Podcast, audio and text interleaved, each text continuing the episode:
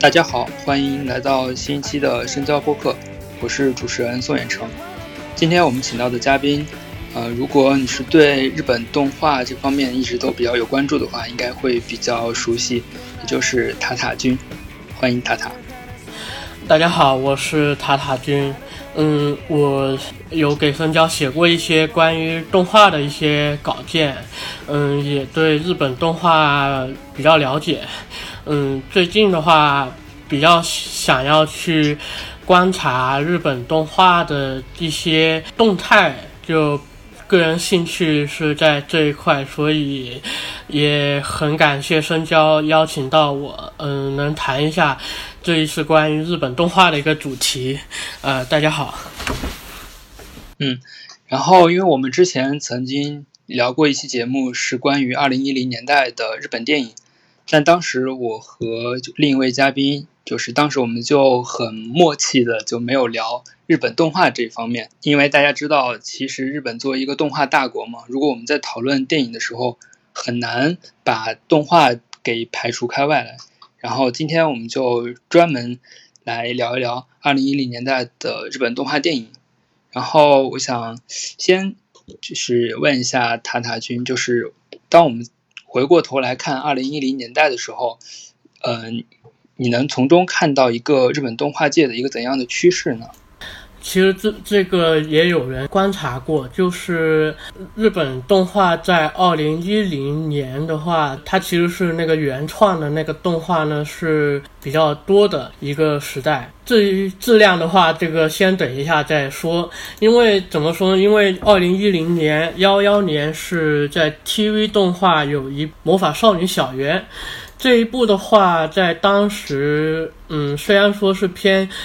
比较宅的一部动画，但是不管怎么说，呃，还是引起了一些呃热潮、讨论热潮，甚至是一些文化批评、文艺批评的一些现象。呃，尤其是这一部动画当时处于播出的时候是三幺幺地震。已经备受备受关注的这个小圆，它结局会怎么样的走向？嗯，其实很多日本人、很多日本观众无意识的把这两者有联系在一起，甚至也也出现了不不少结合在一起来讨论的一些文艺批评。嗯，所以而在业界的话，小圆它确实点亮了这个嗯原创动画的一个立案。嗯，对，然后幺五年不对，幺六年是，呃，你的名字上映，你的名字的话是达到了两百多亿的票房，嗯，很少有这样的一个规模的一个票房，呃，因此当时也引发了各种各样的社会现象，以至于这个作品，呃，它在业界带来的。呃，改变是更多的投资，呃，投资向了那个日本动画电影那边去了，也那个动画做动 TV 动画的人才也渐渐过渡到了做动画电影的那方面，嗯，所以总体来看的话，我觉得幺零年代是一个对日本动画来说是一个原创，呃，比较多的一个年代，而且有一定的。作者个性在里面，嗯，是这样。你刚才提到那个一六年的你的名字，其实它那里面也有很多关于三幺幺地震的一些指涉，然后就包括呃小圆，它也是就上映于一一年嘛，就感觉这个地震确实贯穿到整个的二零一零年代的日本，无论是电影也好，还是动画也好。呃，是的，它。你的名字是可以说是一个后三幺幺时代的一个日本电影的一个，应该说是典型嘛，可以说是典型吧。它是它是有融入了关于这个呃危机日常的一个状态的一个描写在里面。呃，你的名字之后，就是日本动画业界很多的投资就涌向了动画电影这方面的制作里面。然后可能很多观众，我们就我们从小对日本动画电影作者了解，可能就限于像宫崎骏啊、高田勋啊，甚至是后来的像押井守啊、汤浅证明啊这些。那像进入二零一零年代以来，你有哪些就是印象比较深的一些动画电影作者吗？印象比较深的话，我个人是，首先是新海诚，这个肯定是避不开的。然后就是作为业界的那个女强人，一个编剧冈田模里，她也在那个近几年也当了一次导演。除此之外，就是还有像是细田守这样的，也算是老将了。他在幺零年代也推出了三部关于家庭的动画电影，嗯，《狼的孩子》《雨和雪》《怪物之子》，还有呃最近的《未来的未来》这三部。对，还有就是。最近工作非常多，出出现频率也非常高的汤浅证明。嗯，刚才你提到的那个冈田模里，因为就是前两天他刚好有一部新编剧的片，叫呃，我们简称叫《哭猫》吧。它是刚刚在网飞上映了，然后这个片子也是国内也是同时同时上映吧，也是在另一个线上平台，然后。呃，关于这个作者，你能不能再详细的给大家介绍一下？呃，这个的话，如果结合结合这个哭猫，就是这个想哭的我戴上了猫的面具这个作品的话，我个人是觉得他这一部当中。三幺幺地震是一个作为呃改可以说是改变日本历史的一个大事件。呃，小圆的那时候是遭遇了停播的，就是对，所以在那时候那个地震的一些呃情绪以及当时他个人的特色不是不是很很多的展现出来。就是如果要结合这个作品来谈作作品这个哭猫，也就是想哭的我戴上了猫的面具这部作品来谈的话，嗯，我觉得不仅要谈这个钢琴模拟，还要谈的话就是两个导演，一老一新，嗯，佐藤顺一还有这个柴山智龙，嗯，佐藤顺一的话他是非。就是比较一个老将，嗯，国内国内的话，其实对他的一个作品有很高的这个流传度，就是《美少女战士》，就是他做的。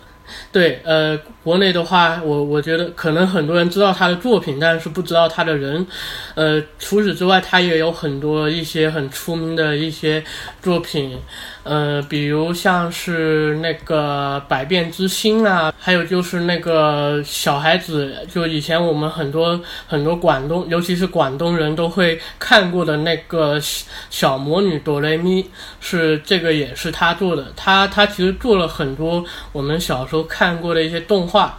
嗯。我个人觉得他的特点的话，他很擅长用话语来表达他的作品，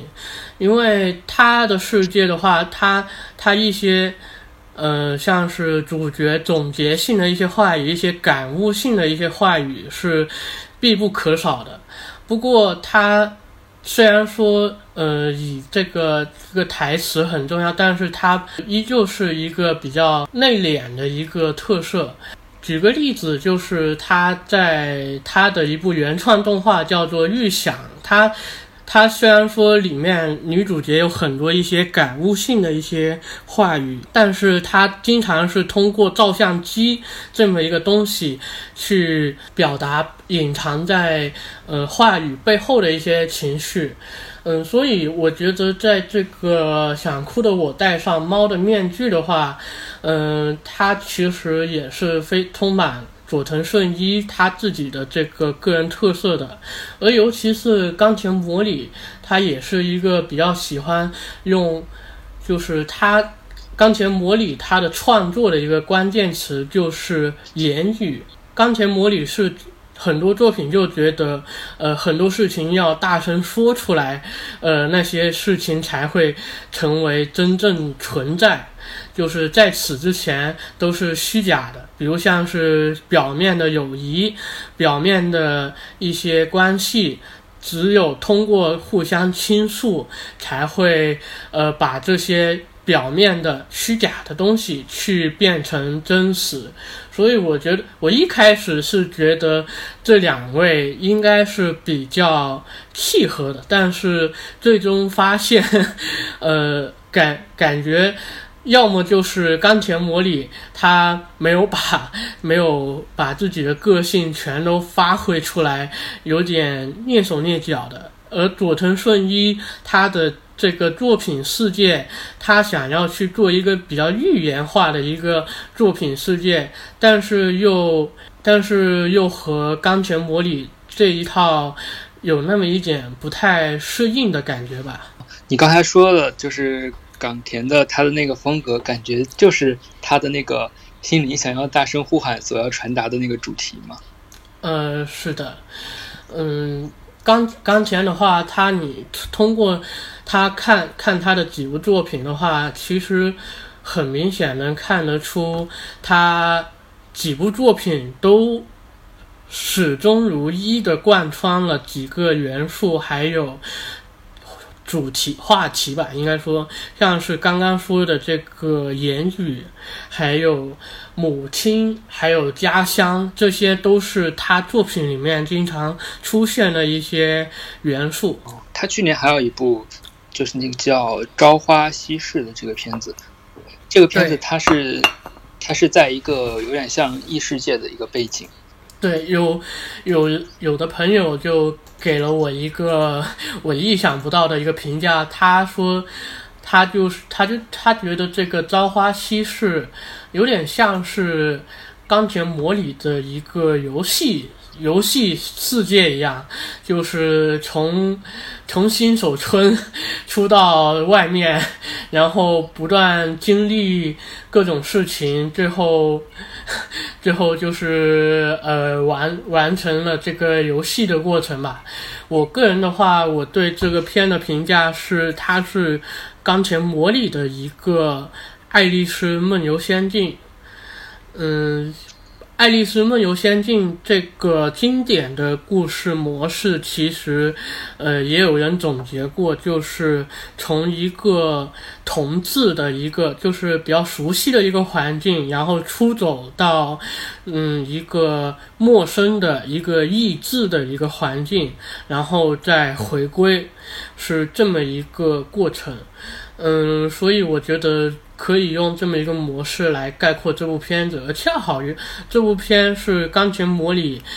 他第一次导演的作品。第一次导演的话，他肯定是想要去把他想要添加的一些表、想要表达的一些东西，尽可能的去表达出来。所以我觉得也是，虽然说是他少有的一部完全设立在异世界的一个。作品世界观，但是我觉得还是非常能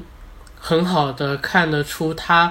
个人的一些特性、一些个性在里面。呃，说到那个女女，就是因为这个片是他第一部导演的片子嘛。然后在我印象中，好像日本动画界女性的导演好像就不是很多。然后另一个呃，我比较有印象的就是那个叫山田尚子的导演。他也是前年的那个叫呃《丽兹与青鸟》，当时也是在就是动画爱好者中评价特别高的一个片子。嗯，是的，嗯，山田尚子的话，他他是这个京都动画的其中一个员工，对，员工，也是一个京都动画非常重要的一个动画作者。日本的话，他日本的。动画它它是有一个叫做演出的一个职位的，演出这个职位在 TV 动画里面的意思是，呃，当级导演，呃，虽然说山田善子在幺零年代，他其实说他这个导演作品的话，说多不多，说多说少也不少。但是他在没有做个人作品的时候，他其实在很多金安金安妮的这个 TV 动画里面是担任了这个当集的一些演出的。基本上，呃，尤其是像金安妮这么一个呃非常。有整合性非常团结的一个呃团体，他而且经很少就是比较少有人去就是流流就是很很少有人才流出就是的这么一个团体，他们的话一旦做起一部作片，基本上就是社内的一些主要人员或甚至是一些新人都会上阵。呃，尤其是会通过一些像是，呃，分镜、像是演出这样的一些职位去培养一些新人，嗯，所以，所以的话，呃，山田尚子的话，他其实，在虽然说在幺零年代也有像是《玉子爱情故事》、呃，《生之行》、《励志与青鸟》这样的三部。动画电影，它其实，在一些 TV 动画里面也是做过很多让人印象深刻的一些单集的，尤其是它这个《荔枝与青鸟》，它其实是隶属于一个叫做。嗯，吹响吧，呃，上低音号这么一个动画系列，它其实《荔枝与青鸟》是这个 TV 动这个系列的一个衍生作品，而在这个上低音号这个作品当中。山田善子呢，他其实是担任了一个叫系列系列监督的一个职位，这个其实有点相当于是副导演的一个职位，所以他他他其实还是出了非常多的一些呃，可能很少人注意到的一些力吧，应该说是在可能动画里动画。动画爱好者当中流传甚广，但是出了圈子就可能就没没多少人知道的这么一个情况吧。对，但是我看当时看的感觉，就是《栗子与青鸟》它的表现形式要比 TV 版其实是要丰富很多的，也细腻很多，我感觉。嗯，是它《栗子与青鸟》和 TV 版的话是走的是两个不同的路线。呃，TV 版的话是。关于社团，关关于一个比较励志吧，关于社团里面的一些人物的一些关系性，就各种复杂的一些关系。嗯，它 TV 是以这个女主角九美子，呃，以他为观察者，他他观察的是社团里面各种各样的人物关系的一些变化、一些演变。而到了荔枝与青鸟的话，他是把这个，嗯，视点应该说是更加缩小了，缩小到两个女生身上。就而且他从头到尾的话都没有走出这个学校这个场景，就基本上是把这个场景限定在了这个室内，嗯，所所以他而且，呃，山田尚子的话很适合去捕捉小就女生之间的一些情就情绪吧，他喜欢通过一些小动作一些。镜头像是一些侧面跟跟随拍摄的一些镜头，去展现一种就不可言传的一些关系。呃，简简单来说是这样。我当时看那个就是《荔枝与青鸟》的时候，我印象还是很深的，就是它的里面很多就是那种音效吧，也是让人印象挺深刻的。对它，《荔枝与青鸟》的话，它在这个音效和音乐设计上是发花了很多功夫。就是他既在做音乐，音乐的同时也是音效。其实这一点的话，最能体现在开场的第一首音乐，就是嗯，两两个女主角走进校门的时候，他那个音乐其实是有一个那个脚脚踏声，就是有一个踢踏踢踏的一个声音，是吧？他那个他那个其实就。就故意做的这种很很应该说很明显的一个声音，它有点像是模拟舞台剧的那种感觉。它其实这个音效就奠定了全片的一个这样的一个氛围。它它好，它观众就好像是坐在台下。观看着这一场，呃，两个女生之间的一个舞台剧，一个童话一样的舞台剧，就但是观众只能坐在台上，不能台下，不能参与他们，嗯，他们就是电影世界就像是有一个玻璃一样隔开，就是我们无，就是他。他创作了一个非常密闭、一个封闭的一个时空，它是非常的纯纯洁，应该说是他摒除了一些一些呃令人不齿的一些事情，就像是 TV 版里面，他会去描写一种比较不那么让人愉快的一些关系吧，像是社团之间的一些。呃，摩擦一些人会心有城府的一些一些一些现象，他在这部剧场版里面是完全摒除了这么一些杂质，应该说是尽尽可能去描写这两个女生之间的一些嗯关系的变化。就是以及两个女生从本来是非常的默契，但是他们发现了两人之间其实是有那么一些距离的，最后是怎么去变得释然这么一个过程，他就只只讲了这么一个事情，所以他他整一个片子就给人一种很纯洁的。很纯粹的一个感觉，就摒除了外物，甚至摒除了观众参与进去的一个视线，一个带入进去，就我们观众所有人都只能是台下的一个观察者，这么一个感觉。山田尚子很多作品都给人这么一种一种感觉，可以说这也是他自己的个性。对，然后包括他之前的那部《生之行》，当时好像也是评价特别高的。然后，其实我前两天看《心灵想要大声呼喊》的时候，我就当时第一反应就是想到的《深之行》这个片子，就是一方面是一个人他说不了话，另一边是那个人他听不到，所以就感觉可能隐隐的有那么点关系。呃，关关系的话，应该是没有。就嗯，我觉得是那那那个冈田冈田模里他本人就是。因为他很多作品都是把自己的一些人生经历，甚至是把自己的一些影子给投射进去，嗯，尤其是像刚刚你说的那个想要大声说出心里话，它其实就是冈田本人的一个描写，嗯，如如果看过那个冈田。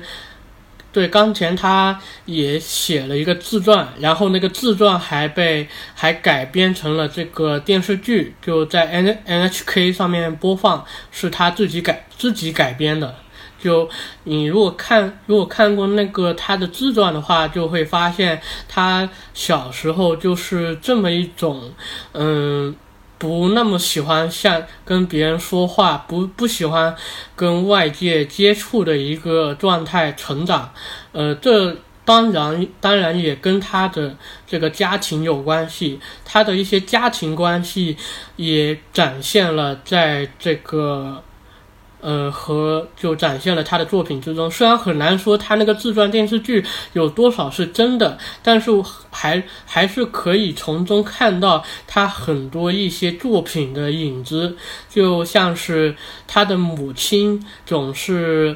呃，就是他的母亲是他在那个自传电视剧剧里面，母亲是单身母亲，就是。被困在了这个家乡，就是一直在这个家乡里面，他，他就像是被这个乡土给困住了，嗯，所以在他的作品里面，永远都会有一个被困住的一个女性，就像是呃非常出名的未闻花名，这个这个女主角呃面麻就是一个。困在了这个叫做致富的一个地方，就是他刚前的一个家乡。他这这么一个被他被困在了致富这个地方，是一个幽灵，他没办法升迁，所以他就只能在这个故乡晃荡。而之后的作品也有很多像是这样的女性，对，嗯，所以我觉得，我觉得两者当当然说它和这个《生之行》很像。很是很像我，我个人是觉得更像是一种巧合吧。而且那个《生之行》的话是那个漫画改编，所以所以在除了除了这个山田自己作为这个动画的作者，他还有这个漫画的作者也也是把一些也是有带有漫画作者这个大金良实的这个呃一些。个人想表达的东西，去去放到里面吧。他大金良实，他其实就是想表达的一个非常善意的一个世界。呃，也是他也是觉得，呃，当年犯下的一些罪，可以通过交流去挽回。他是有这么一个非常善良的一个想法在里面，不过当然这也引起了很多的一些争议，因为很多像是像是在作品里面同样遭到遭到霸凌的一些人，他可能就不会那么想，所以他是在当时也是遭受了很多争议，也因此。这个动画在豆瓣上面的评分也其实挺偏低吧，我记得就六字头。我看了一下评价，很多人都是觉得接受不了这么一种原谅，嗯，这么一个赎罪，嗯，所以，所以我觉得，所以尤其是他那个山田善子的话，他也是一个非常善意的一个。动画作者，他也喜欢去描绘这么一个充满善意的一个一个作品世界，呃，比如像是他这个一部 TV 动画《玉子市场》，就是那个玉子爱情故事的一个前传吧，它也是描绘的是这么一种善善意、善解人意的一个市井剧，嗯，所有人所有人都是。就没有那种社会的一些恶意。我我还蛮喜欢玉子市场的，因为它那个取景地就是当时我在京都上学的时候，就在我家附近一个地方。哦，对，就是里面很里面很多场景就看的特别亲切。那个叫好像叫生行商店街吧，也是就是一个就是非常有人情味儿的一个地方。对，其实我觉得那个。那个商店街的话，应该说是很日本的一个一个一个一个一个，应该说是地点吧。就对对对，日本的一些文艺作品、一些作品创作，它经常会像是出现像是商店街，甚至是出现团地这样一个地点，去刻画日本的一些独特的人情一些。一些生活习惯之类的一些人物关系，我觉得应该是比较独特的一个一个一个一个文化吧，应该说是。嗯啊，然后你刚才提到的就是说《生之行》它是根据漫画改编的，是吧？如果现在我们看日本它那些动画电影的话，呃，是原创占比更高呢，还是说根据漫画或者轻小说改编的要更多一些呢？其实我没有。我现在我因为没有手头没有数据，但是据我的观察的话，应该是漫漫画改编比较多。虽然说原创这刚刚说是有一定的数量上升，但是不管怎么说，原创它的风险很大。就一般来说，想要做一个赚钱的一个项目的话，漫画改编是非常稳妥的一个一个路径。对动画公司，甚至是对这个投资方、制作委员会来说都是这样。不过，像是《生之行》这样的改编的话，它其实是融入了一些动画人、动画导演自己的一些个人的特色、个人的特色在里面的话，其实按这点来说，也是一个比较特殊的一种一种类型了，应该说是。然后好像去年有一部叫做《海兽之子》的一个片子，它是也它也是根据呃叫五十岚大介的漫画原作改编的嘛。然后这个也是一部很有风格的一个动画长片。海兽之子可能适合适合谈一个现象吧，应该说是就是最近日本动画电影的一个现象是，呃，之前去做 TV 动画的一些动画人都跑去做了这个动画电影《海兽之子》的呃导演渡边步。就是一个非常典典型的一个做 TV 动画出身的一个导演，在此之前，他只做过了一个 TV 动画的衍生剧场版，就是那个宇宙宇宙兄弟，对他只做过了这么一个电影，就之后之后的话就到了海兽之子，嗯，海兽之子的话，因为它漫画有五卷，而且。信息量很大，所以涉及到了一个改编的一个问题，而且在改编的同时，也融合了很多呃渡边部的一些个人的一些特色。海兽之子它一开始是有一个城城市的一个描写，就是关于这个小镇的一些描写，它是通过女主奔跑。就是通过女主奔跑来展现这个城市的城全貌，他这个就是非常渡边部的一个个人特色了。就他之前他在之前的作品，像是《恋如雨子》这样一个 TV 动画也用过，他展他其实展现的他就是用这么一种方式去展现主角和他所生活的一个城市的一些关系一些。嗯，他可以从这个环境，就从这个环境去突出主角是生活在怎么样的一个一个世界，怎么样的一个环境去形成了他这样一个性格。他，我觉得这是他的一个嗯特色吧。对。啊，我我记得那个《海兽之子》里面，它就是有一个呃，就是有一个奔跑的一个长镜头吧，就。不知道是不是你刚才说的那个？对对对，就刚刚说的，那个长镜头的话，呃，看看着那个信息量特别多，就是，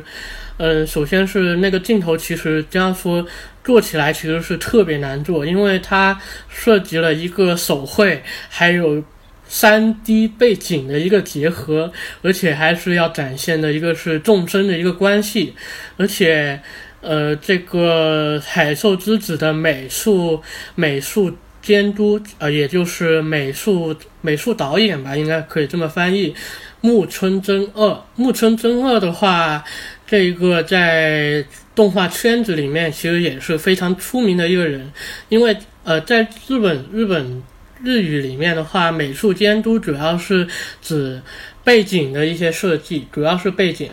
就他他在许多作品里面是担任了这个一些非常呃做了很多有意思的一些美术设计，就像是呃那个同样是和和那个海兽之子同一个公司出品的这个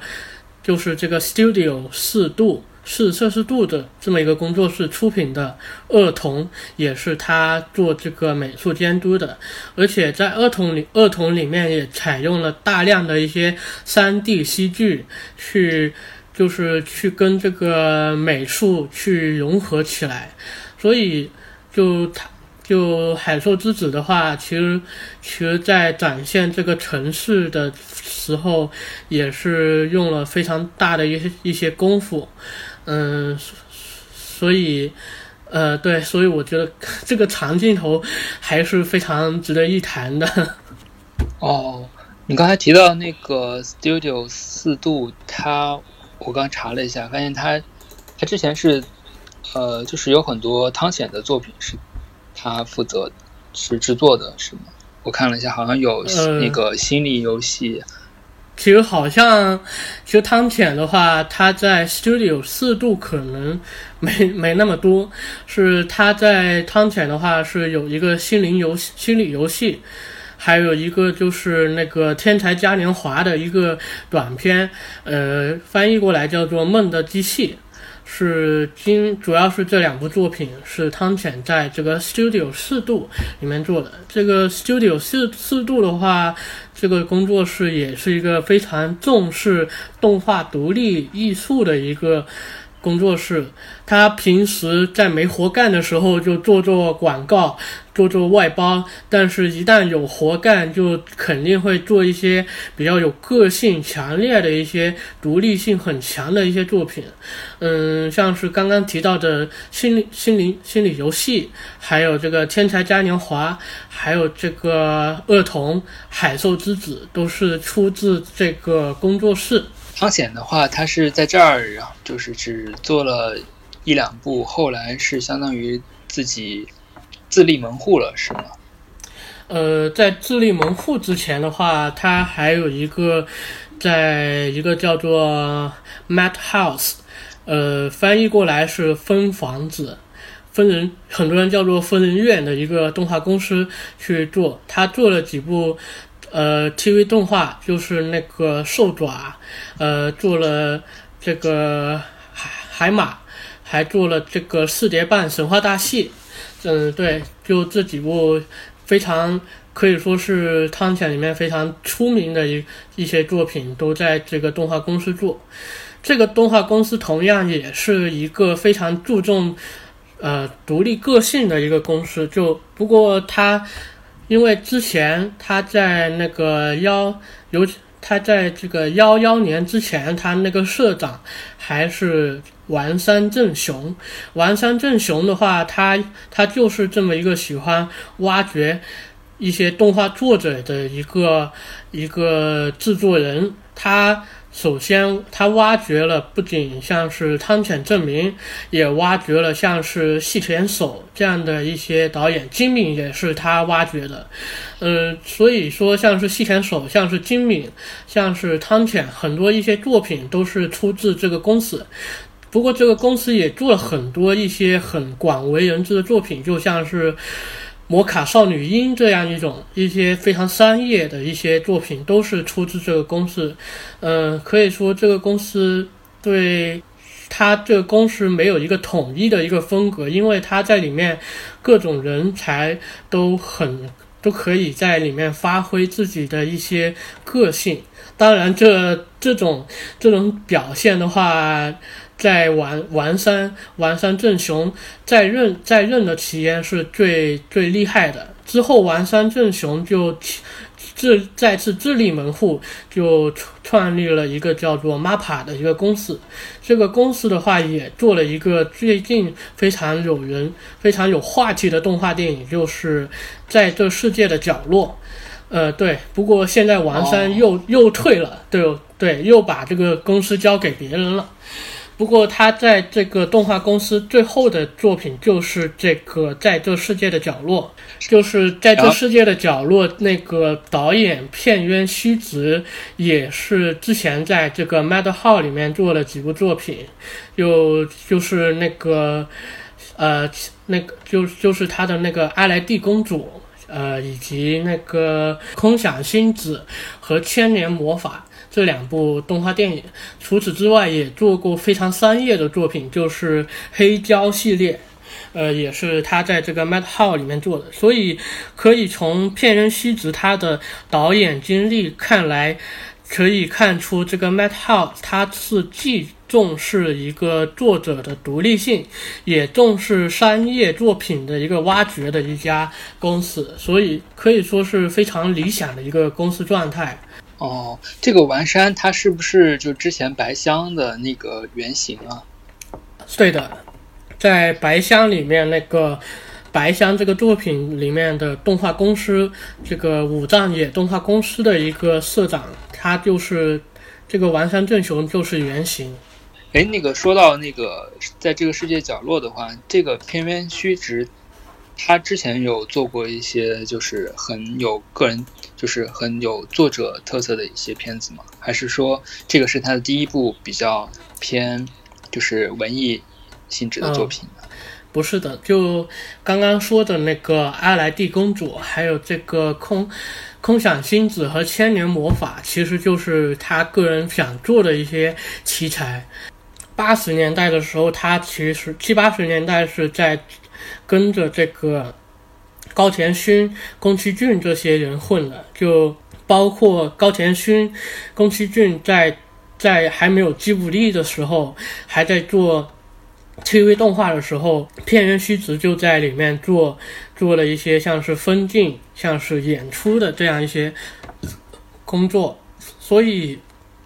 我个人是觉得片原希子他这个呃整个自己他的个性，还有他的一些做片子的一些方式，都是偏向高田勋的，尤其是他。在作品里面表现的一些态度，都我个我觉得是，与其说是像宫崎骏，不如说是接近高田勋的一个状态。然后这个在这世界角落，其实也算是一整个一零年代在日本的，可能是电影评论界也也是评价特别好的一个片。它好像是当年的寻报第一吧？呃，是的。我寻报是好像是二十多年没有把这个动画电影选做第一了吧？是当时是这么一个一个话题吧？应该说那个 Madhouse，我发现它就是除了我们很熟悉的金敏，它其实还算是那个叫细田守的一个该怎么说？就是可以说是挖掘了细田守这样的一个导演。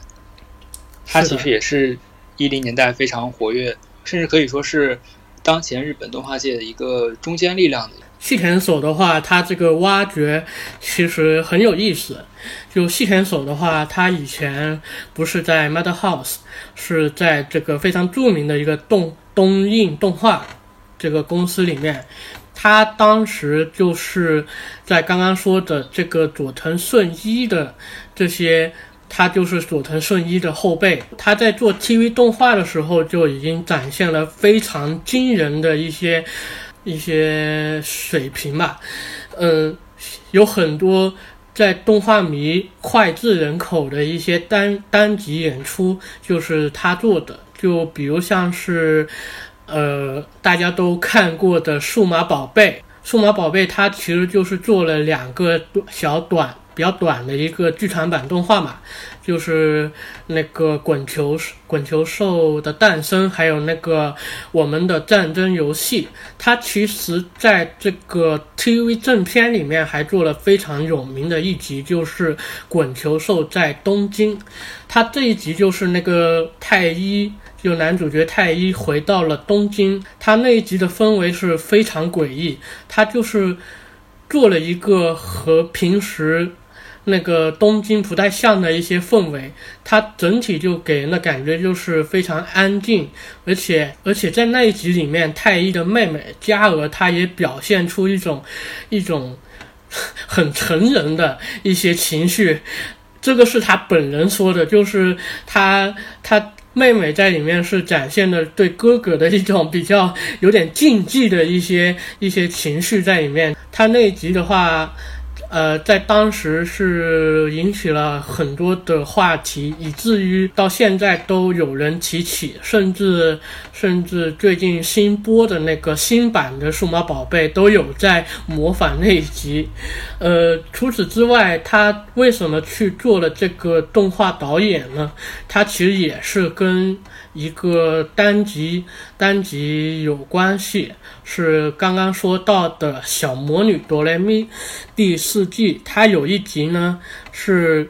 是致敬了那个大林宣彦版的那个穿越时空的少女，它讲的就是一个一个跟时时间有关的魔女，她这个魔女的这个。这个声优就是就是大林宣彦版的呃女主角呃原田之世，所以那那集的话，它展现的是完全是和儿童动画不一样的一个氛围。它因为那一集女主角虽然是她是一个小学生，一个很小的小孩，但是她不得不面临一个人生的选择，究竟是和。远和自己的朋友远离，就是和现在的生活告别，去寻找新生活，甚至是未知的生活，还是停留在此地？他是它是非常沉重的一个话题，所以在当时，所以这一集的话，很多人都觉得很格格不入。但是这一集被那个丸山正雄看在眼里。呃，丸山正雄就跟他说：“呃，你要不要去做这个穿越时空的少女啊？就你就按照这个小魔女哆来咪这一集的感觉去做就好了。所以某种意义上，这个穿细田守版的穿越时空的少女呢，它的原型就是在那一集当中。而且穿越时空的少女的话，细田守那版应该说在宣传上以及在故事上就是大林宣彦版的续集嘛。”因为大林宣彦版的女主角就是在细田守版里面是做了女主的那个姑姑，就原田知世也在里面去配了音，所以也被也被作者去呃这个桐井康隆去去认定就是就是续集的一个关系。对，就从这个穿越时空的少女开始，她这个动画电影作者之路就这样打开了。哦，我突然想到，就是其实我们现在看到的很多很厉害的动画导演，其实都是所谓的原作粉碎机出身的。因为刚你刚刚 对你刚才举的那个例子，我突然想到，就是押井守他原来不是也做过一些呃 TV 版动画的单集，就像不知道是单集还是剧场版。对对，就是我记得有一集是那个福星小子的，有一个是剧场版吧。也是用了很多，对穿越时空啊，还是就是各种奇思妙想，甚至包括他给那个机动警察做剧场版，也是加了很多个人的一些私货。呃，这个可能是需要纠正一下，就是因为他细田守他不只是单集导演、单集演出，他还是他其实就是《福星小子》前一百二十九集的导演，就是他。他其实就是总总导演，但是因为他他在做《福星小子》期间也做了这个剧场版，但是为什么之后就没有继续做？其实就是粉碎的太厉害了，原作者叫停，要换人，所以之后就没有他做。然后那个机动警察的话，他机动警察他是他其实是一个多媒体企划。它不是它的原著，不是漫画，而是一个一个各种媒体，像是电影，像是 TV TV 动画，像是 OVA，像是漫画、广播剧，都是同时进行的。它是有一群人去做这个原作，他押井守，他押井守的话，就是负责了这个。剧场版、剧场两部剧场版，还有就是 TV 动画里面的一些编剧之类的一些一些工作，所以他家庭手是从头到尾都在参参与这个企划，当然就是，当然是仅限于应该说是早期吧，后期他他也没怎么参与，不过不过但是还是留下了很多的一些个人的一些痕迹在里面。像细田守的话，就是其实我们刚刚之前也聊过，就是他一零年代很多作品其实都是跟家庭相关的，就是可能我们甚至是可以说他是在探索，嗯，我们当今社会的家庭的不同的形态。就比如说那个《狼的孩子与和学》里面，他们是一个可以说是一个有点像单亲妈妈吧。他是如何带着两个孩子在成长？我觉得谢贤守他是一个很传统的一个人吧。嗯，怎么传统？就是他很重视这种大家族的一个感觉。他其实对现在的一些日本的核心家庭是有一些批判的。嗯，怎么说它传统呢？其实说一个例子的话，就像是那个《夏日大作战》。嗯，《夏日大作战》里面的话，它最后的高潮就是用这个花牌去战胜了这个这个这个这个病毒，这个电脑病毒。它其实就是用一种很传统的一个形式。去战胜了现代科技，他相信传统的力量，而到了家庭里面，这个话题，嗯，《夏日大作战》就是很明显的就是那种，呃，历史很悠久的那种。那种大宗族家庭，呃，它是讲述的就是这么一个家族的力量。它这也是和它夏日夏日大作战它的原型其实就是那个数码宝贝的我们的战争游戏嘛。它那个故事点子那个想法其实都差不多。所以，但是它最大的不同就是，呃，这个家庭有意思的是，呃，那个数码宝贝就第一部。他其实几个孩子就是出生在团地里面的一个家庭，一些核心家庭，而且在细田所做的两部剧场版里面也强化了这个团地的作用。你像是那个滚球兽的诞生，一开场不就像是就随着那个波莱罗舞曲，然后那个团地的那个那个灯光就像是那个有节奏一样去闪烁嘛。有点像那个赛博朋克的感觉，就它其实是强化这这个强团队的一个意义，而且在那个滚球兽和那个敌人战斗的时候，也是在团地之间进行。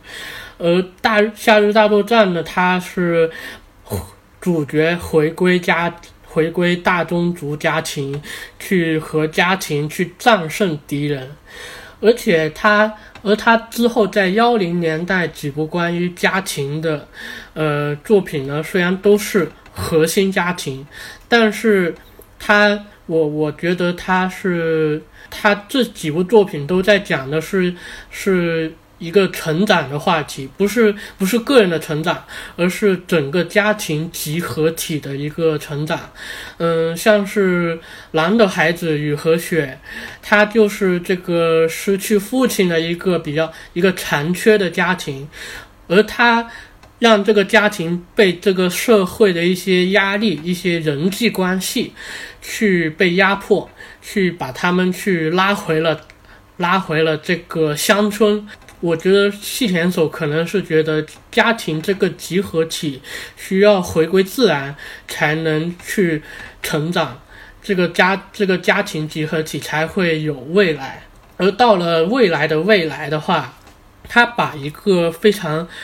非常严厉的一个任务去压到了一个小孩子身上，就是让他去经历、去看、去看关于家庭的历史。去看家庭的时间，嗯，他把这种过于沉、这个过于庞大的一些东西去压到了小孩子身上。其实我觉得，就就像是一个很严厉的一个父亲、一个父辈的一个一个视角。细田守和片渊虚子这些动画作者，他和其他的一些动画作者，他有一个非常不同的方面，就是他们是站在一个已经。完全成熟的一个成年人，一个父辈的一个视角去看待事物。嗯，高田勋也是这样，他不像是像是他不像是安野秀明这种，是即使早已经脱离了青春，但是他的心他的心依旧是有一个依赖的一个心理。像是安野秀明的这样一些导演，他其实是描绘的是一个关于我们。我我们的一个肖像，就是就是他不是描绘不是描绘父辈的一代的故事，他是描绘他永远的是描绘的是关于青春期的，就是我们就是我们这这一集体的一个故故事。嗯，但是细选手的话，其实。早就已经是站在了一个父辈的一个立场去看待事物，所以，呃，所以是不一样的。这十年来有哪些就是刚涌现出来的新人导演，你可以给大家推荐一下的吗？其实，因为有几个是刚刚才开始做动画电影，呃，也很难说看出什么，那可能很难说是推荐吧。就我也说一下。嗯，就像是刚刚说，呃，应该之前做了这个企鹅公路的这个石田佑康，呃，石田佑康是我觉得是一个非也是一个独立动画的一个人才，因为他也不是从一个非常科班，呃，他是科班，对，他不是从一个体制内的一个方式去进入动画业界，他和新海诚一样，都是在大学期间，在对，就是在个人独活动时间就已经做了一些独立动画，然后就之后出了名，就跟别人成立这个动画公司工动画工作室，这个动画工作室就叫做 Studio c l o r i Rid Rid Riddle，好有点难读。是他，他，他这个动画公司就是出品了《企鹅公路》的这么一个公司，也是之前说的那个哭猫的这个动动画公司。嗯，他其实有一个比较好的搭档，就是叫做新井洋次郎。新井洋次郎的话，他还没做过动画长片，但是也做过了一些小作品。新井。新井这个人就就出生的话，其实也是非常高，因为他是零八年的时候进入吉普力，呃，然后一二年的时候就跟着这个石田佑康去加入了这个 Clo Clo 呃 Riddle，对，就之后的话，现在幺九年是成立了这个个人团队，他做了这个台风的诺尔达这个一个短片的一个动画电影。嗯，在现在的话，最近有一个比较出名的一个短片，就是那个雀巢，雀巢香港的一个广告。嗯，就是在香港，是是发生在香港的一个一个动画广告吧，应该很多人在微博一些社交网络上面都看过。嗯，这两个人的话，我觉得是其实有有点像是相互学习的一个感觉，因为石田。佑康的话，他其实有一个非常出名的一些个人风格，就是他喜欢去取在取景上去做一些比较狭隘的一些一些嗯 一些呃取景吧，就是就是就是两边会非常狭隘的一个取景，景别会非常紧的一个。然后在这个非常狭隘的空间之中，它会让这个人物穿梭其中。就你像是很多人看看过《企鹅公路》的话，其实就会发现，就企鹅最后最后企鹅爆发的那里，就是穿过了那个那个那个小镇的一些街道，就就那个两个男女主角就就坐着企鹅去穿过那个街道，就是。非常具有他个人特色的一些镜头，嗯，所以呃，新井洋次郎的话，在这个新这个雀巢广告里面，他其实也做了一个 呃，在现实香港不可能做到的事情，就是乘就坐着单单车在这个香港的街道穿梭 穿梭。你知道，就是那个 香港香港的街道就是很狭窄的嘛，就但是他让这个女主角去坐了这个坐这个单车在这个街道上。各种穿梭，就很多人吐槽，呃，在香港不能坐自行车这样穿穿梭，但是，但是我个人是觉得，也是突出了他个人的一些特点、一些想法。他通过对现实的一些改造，去去把香港这个城市景观变成了自己的一个舞台吧。还有就是，叫。最近做了一个动画电影，叫做《我们的七日战争》。这个春野佑太，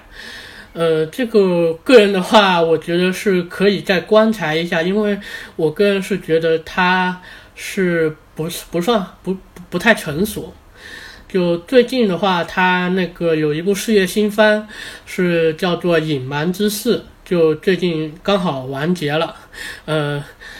呃，他好像评价还可以。对，不过这个我们的七日战争的话，我觉得熟悉日影都知道，它其实原作是幺九八五年，但还有就是，就是有个电影也是一九八七年那那年的吧，是吧？也也是比较经典的。对对对，对，就它这个我们的七日战争，它其实呃非常有意思的就是，我觉得它它想复刻这个细田守版的这个 这个穿越时空的少女。哦，对，对他，但是个他的能力没有那个细田守那么强，因为怎么说，这个我们的七日战争这个动画版其实也做成了这个八七年的那个电影版的续集的这么一个形式，然后这两部作品都是角川出品。而且前作的女主角都在动画版里面有出现，有客串，完全就是 完全一样的路径。对，呃，就其实就是做一个续集的一个改编，而且而且它有还有另一个典型，就是它是典型的后你的名字热潮的一个作品。然后除此之外的话。呃，也，他这个七日战争在人物设计上也代表了一种潮流，就是它一种大众比较大众，并非是御宅族的那种动画电影的那种潮流，是很多现在很多动画电影都不喜不再用比较五颜六色的一些人物头发了，它是接近现实的一个发色，对。就很明显，去很明显的一点就是刚刚说到的《钢前魔里》的编剧的几个动画电影的作品，几个几个作品，就是《钢前魔里》在幺零年代最开始比较多人讨论的就是未闻花名，但是未闻花名还是出现了像是白发这样一种人物设计，但是之后的两部作品呢都。已经是趋近了一个现实里面可以见到的一个发发色，同时新海诚的作品呢也是去做这么一种比较现实的一种现设计。我觉得现在很多动画电影都在有这么一种迎合大众的一个潮流吧，就从人物设计上就已经开始迎合了，而且而且新海诚的那个《天气之子》和《你的名字》的人物设计。就是钢钢前的那个三致富三部曲的同一个人物设计，就基本上是，对，这也不是巧合。新海诚之所以会请他来做人物设计，是因为他就是喜欢看那个《龙与虎》，而《龙与虎》刚好 对，《龙与虎》刚好又是那个我们说是铁三角，就是导演。呃，长井龙龙雪编剧，钢琴魔里人物设计，田中江鹤，对对，就是他们这个铁三角的这个最开始合作的作品，没有龙与虎就没有那个未闻花名，没有那个心欲那个心里想要大声说出心里话，还有最近的那个知晓天空之蓝这几部作品，所以说冥冥之中 都有一些联系在里面。所以说，你你的名字这个片子，它除了我们说在日本票房、日本电影票房榜上可能是影史留名，然后它对整个就是呃一六年以后日本动画业界也是有很多的比较深远的影响在里面。是的，其实除了刚刚说的那个七日战争，嗯，还有很多作品呢是。我不知道是导演的意思还是这个制作委员会的意思，他不多不少都会有去贴近这种感觉，在选题上是一般都是去选一些青春的一些面向大众的一些春青春故事，呃，然后在手法上。就像是刚刚说的，也会经常去用一些乐曲去串联起来，尤其是东宝这个公司就很喜欢。呃，我记得那个四方田犬彦是吧？是就。对他，我记得他在那个日本电影史里面是有批评过这么一句话，就是像是东宝这样一些电影，他很喜欢去采用一些明星。明星的一些明星演员，以及去制造一些感动，去达到这个商业成绩。我觉得到现在，这个现在动画业界做的这些电影都有这么一个痕迹在里面。呃，尤其是在使用这个音乐去调动情绪上，我觉得最近有一个是做的非常极端的。就是那个《Hello World》，你好世界，就翻译成你好世界的那部电影。对，对，这部电影的话，其实导演就是那个伊藤智彦，是之前也是做 TV 动画的，就是做了大家很。很多人知道的《刀剑神域》系列的这个这个一个导演，他现在《刀剑神域》不是他做了，这因他他在他没有再继续做《刀剑神域》，就是在做这个动画，就是在做这个《Hello World》。他在里面是用了很多的音乐人的音乐作品，他几个音乐人都的作品都放在了里面去调动情绪，呃，尤其是比。包括就是这这一两年都非常火的一个团队，叫应该叫做胡子男的一个团队，他不仅是起到了在剧中去调动这个情绪，在宣传上也起到了用音乐来拉动拉动这个人气的一个策划策略，因为你的名字，你的名字就是在那个发布了主题曲之后那个。人气那个推特话题突然升高，就是有这么一个前提在里面。之后在东宝很多作品都开始去先发布主题曲，然后去去做预热，就像是那个烟花也是这样，还有海兽之子这两部作品都是都都是通过那个叫大家都叫做八爷。对，都是通通过音乐，对米津玄师去拉动人气，所以我觉得，我觉得你的名字不仅在这个讲故事或者说是演出手法上带了一个头。在商业的一些做法上面也开了一个头，至于这个头是好是坏，我觉得还是需要时间去验证吧。然后我们今天其实也聊了蛮多的，就是比较偏独立的一些动画电影。然后其实我这两年观察到一个现象，就是就是感觉很多日本的，就是其实我们刚刚也提到了很多片子嘛，像《企鹅高速公路》啊，《海兽之子》啊，他们好像都是。有引进，就是都是可以在内地院线看到的，甚至是包括那个《哭猫》，它也是就是立马就跟全球同步上映，然后就感觉在国内的话，还是有一定的就是日本动画电影的市场在这里面。嗯，是的，嗯，我觉得，我觉得也是你的名字。你的名字在国内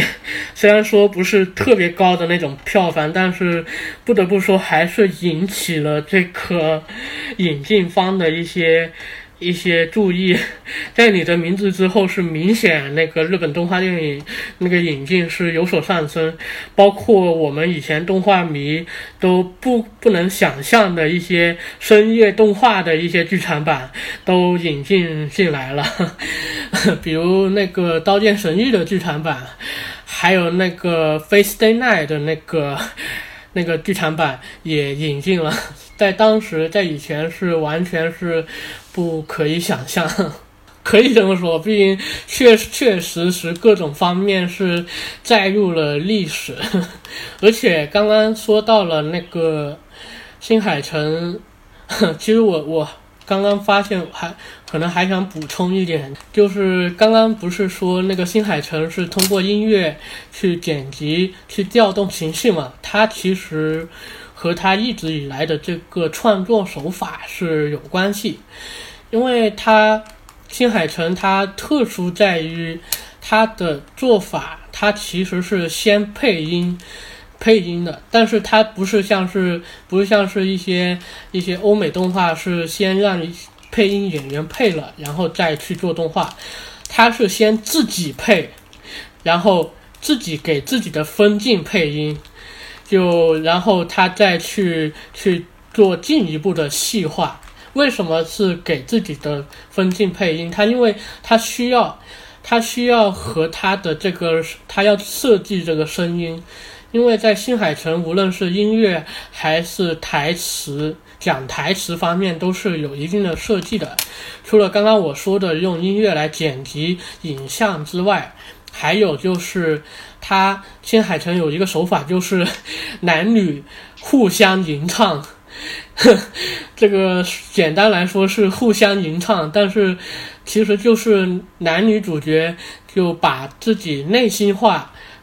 讲出来。就是互相交织的形式，你一句我一句的形式去讲出来，这样子的话就需要去把握这个声音的一些时机，所以他经常去拉上他自己来配音，才他自己来配音就是为了去和音乐和影像去契合，尤其是他他还把把他老婆把他女儿都拉来配音，其实大家买他的那个。东那个那个蓝光碟都会有附录，这个配自己的配音版本都都可以看到他是怎么创作的。但是但是后来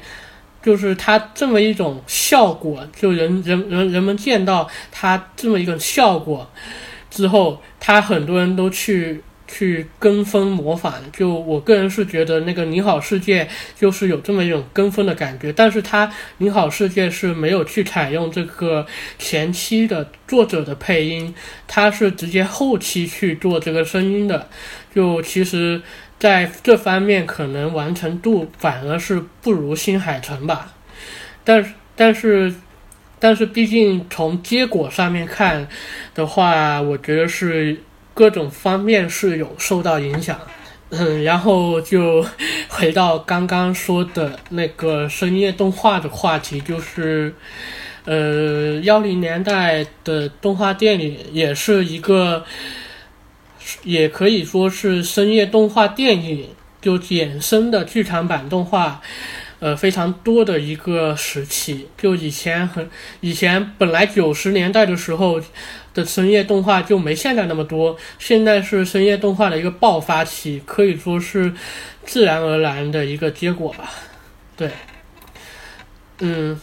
所以这期间也估计也是因，也大概是因为这个原因，很多动画以前做深夜动画动深夜动画的一些导演都可以去跑去制作了这个独立的一些动画电影。因为最近那个因为疫情的关系，嗯，很多片子都延期了，就包括像是哭猫，哭猫的话，他选择了，他他选择了直接上线网飞，这可以说是对于日本动画电影来说是前所未有，因为，嗯，日本人还是比较传统，就是比较想要去电影，还是想要去在电影院上面看。所以，包括哭猫，哭猫它的这个视觉还有音声音设计都是按照电电影院的设计来去设计的。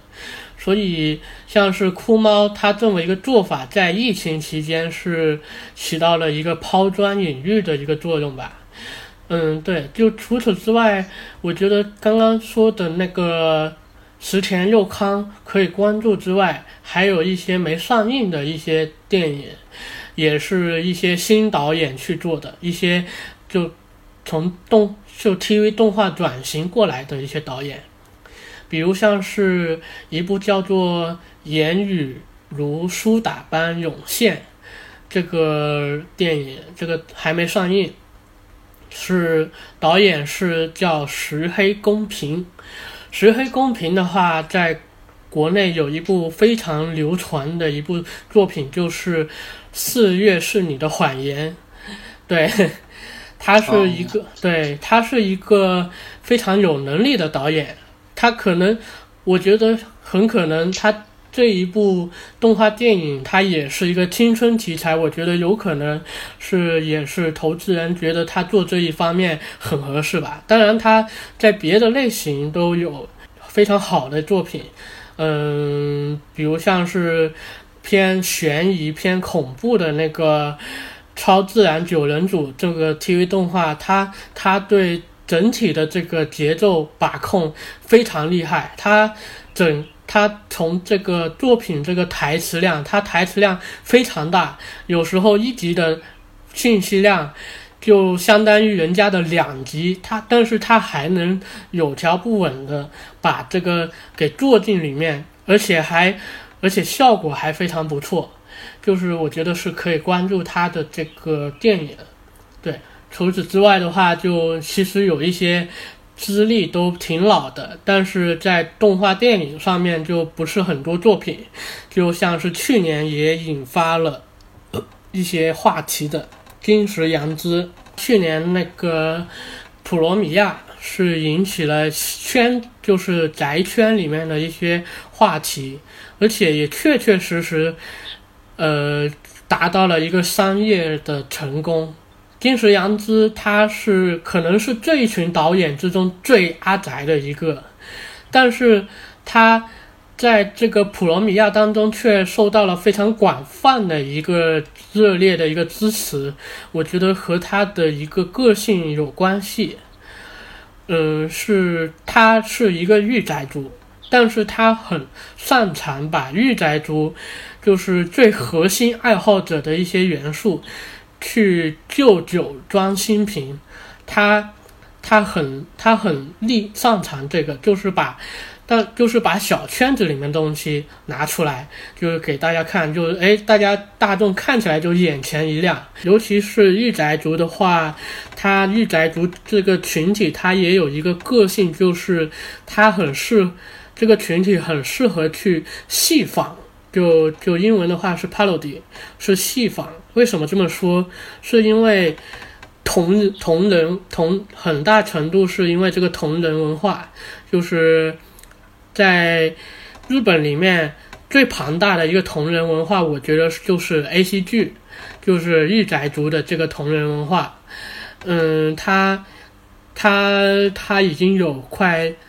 它它有几十年的历史，就是它这这这一文化展现的就是御宅族，它很适适合去戏仿的一个一个一个文化，包括安野秀明，他其实也加入了很多的一些一些对前人作者的一些戏仿在里面，甚至不过安野秀明他他不仅是对动画的一些戏仿，而且电影就是。电影他也去做了一些一些去致敬，所以我觉得，呃，金石阳之在这个突破宅圈来到大众面前的一个动画作者，他是他可能是比较，嗯，比较独特的一个，就是对。其实这一点的话，在新海诚也能表现出来，因为新海诚也是一个御宅族，新海诚他其实也是。他他的你的名字其实也是御宅族里面非常熟悉的那一套，就是大家都说叫做世界系的那一套，就是世界系简单来说就是喜欢把，呃青春期的男女主角和整个世界存存亡联系在一起，就是男主角女主角的内心世界跟这个整个大世界有关系。尤其是通过通过男主角拯救女主角，去完成了拯救世界的这么一个行为，非常典型的作品就是《凉宫春日》。呃，而你的名字其实也是这么一个体系下的作品，但是它同时也去做给这么一个经典的一些作品的经典的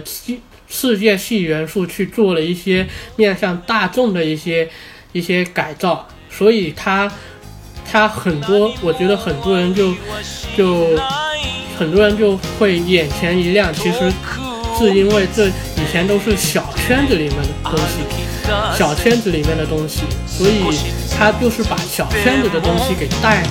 加以改造，带到了这个世人面前。所以我觉得这也是他能成功的原因之一。对。たくさん待ってるだからほら耳を澄まして体を揺らすのさときめきと不安が混ざり合うその度に君はほんの少し大きくなる今夜もミュージック小さなパーティーやってくるよ君のため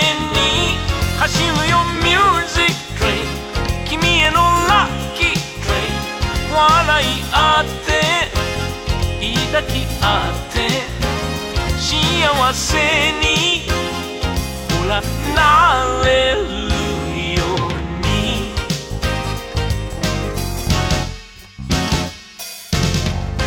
泣きべその後でこぼれる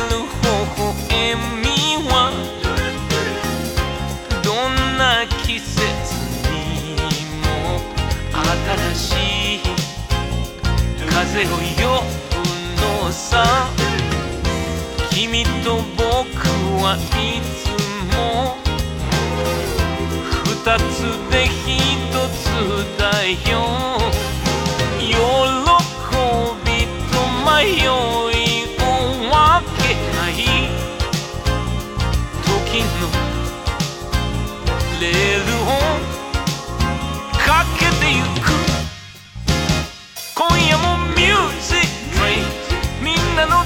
ダンシング思い出を刻みながらいつかのバースデー眩しいクリスマス何度でも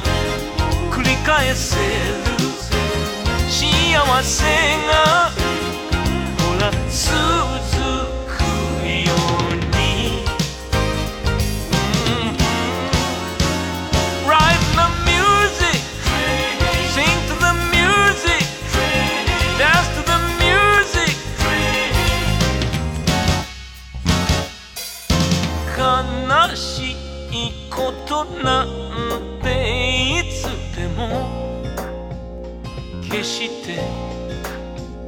しまえる